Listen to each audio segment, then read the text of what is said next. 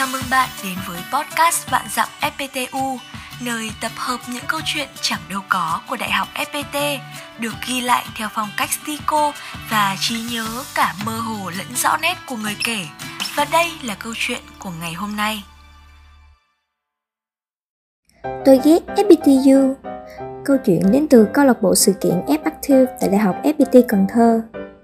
Tôi là sinh viên ở Đại học FPT Cần Thơ. Sau khi học ở trường một thời gian thì tôi có những trải nghiệm không tốt về trường, cụ thể như sau. Bị cho là dở mới vào FPT du học.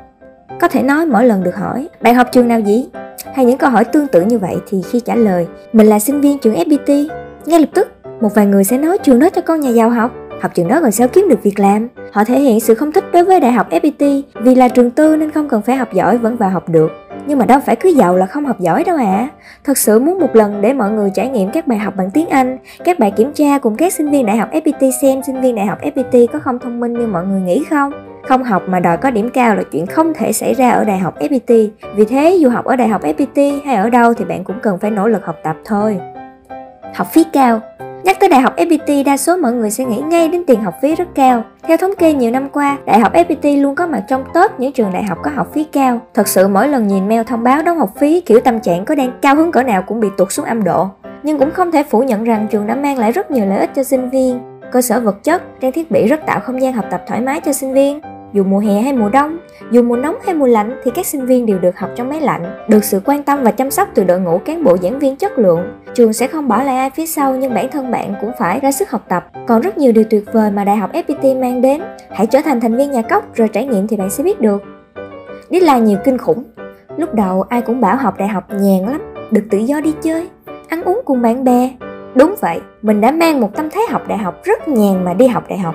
Rồi khi vào học tiếng Anh dự bị, mới chỉ là dự bị thôi nha. Thì nhàn ở đây hiện nguyên hình là kiểu bạn chỉ cần chớp mắt cái là tới ngày thuyết trình với thi final vậy. Rồi khi mà lên chuyên ngành ấy, mình đang tận hưởng cái niềm vui vừa lên chuyên ngành thì tầm khoảng hai ba tuần thầy cô bắt đầu dặn bài kiểm tra. Thế là một chuỗi ngày bận rộn xuất hiện, nào là kiểm tra, bài tập cá nhân, essay, bài tập nhóm, thuyết trình và cuối cùng là thi cuối kỳ. Mà tận 5 môn như vậy, gần cả chục cái deadline đó, làm hoài mà không thấy hết. Môn này đi là môn khác đến.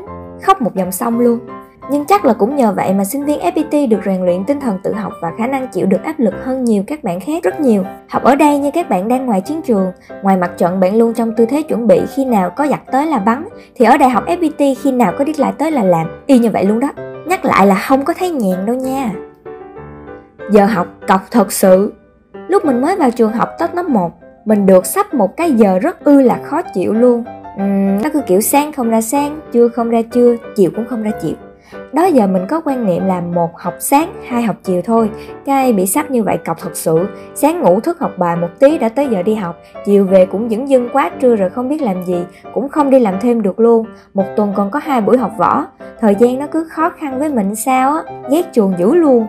Ba mẹ còn cứ la sao mày học cái giờ kỳ cục vậy con? Rồi mình qua các mức tiếng Anh kế tiếp. Giờ học cũng thay đổi, không giờ nào giống giờ nào. Ba mẹ vẫn ý kiến sao trường gì mà cho học giờ tùm lum tùm la vậy.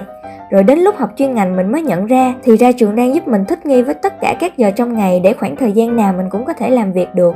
Trường tạo cho mình không gian để mình làm quen với điều đó. Sau này đi thực tập thì mình cảm thấy mình thích ứng môi trường khá nhanh, nắm bắt công việc khá tốt.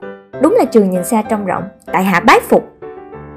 Câu lạc bộ bị trường hành mình là một cư dân chính hiệu của thị trấn A, là câu lạc bộ F của trường á. Không vào thì thôi. Vào rồi mới biết trường khắc khe kinh khủng. Chuyện là khi câu lạc bộ muốn làm một dự án nhỏ cũng phải lôi cả câu lạc bộ mấy chục con người ra tính toán rất nhiều thứ. Nào là trang trí ra sao, tiền bạc sao, mua cái gì, bao nhiêu nhân lực, có rủi ro gì không? Một ngàn lẻ một thứ như vậy, nhưng khi nộp kế hoạch thì lại kêu chỉnh sửa hơn cả chục lần vì thiếu cái này, thiếu cái kia, chuyện nọ không phù hợp nên cắt giảm đi. Mình rất thích cảm giác làm sự kiện nó không vất vả tí nào khúc vất vả là lúc làm sao để được cái sự kiện đó kìa.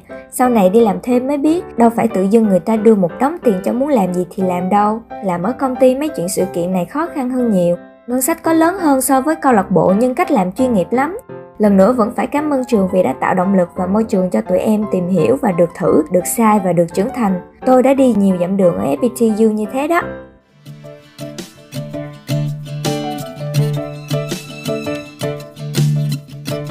Bạn có thể xem các câu chuyện của Vạn Dặm FPTU trên Facebook cùng tên và tương tác trực tiếp với tác giả.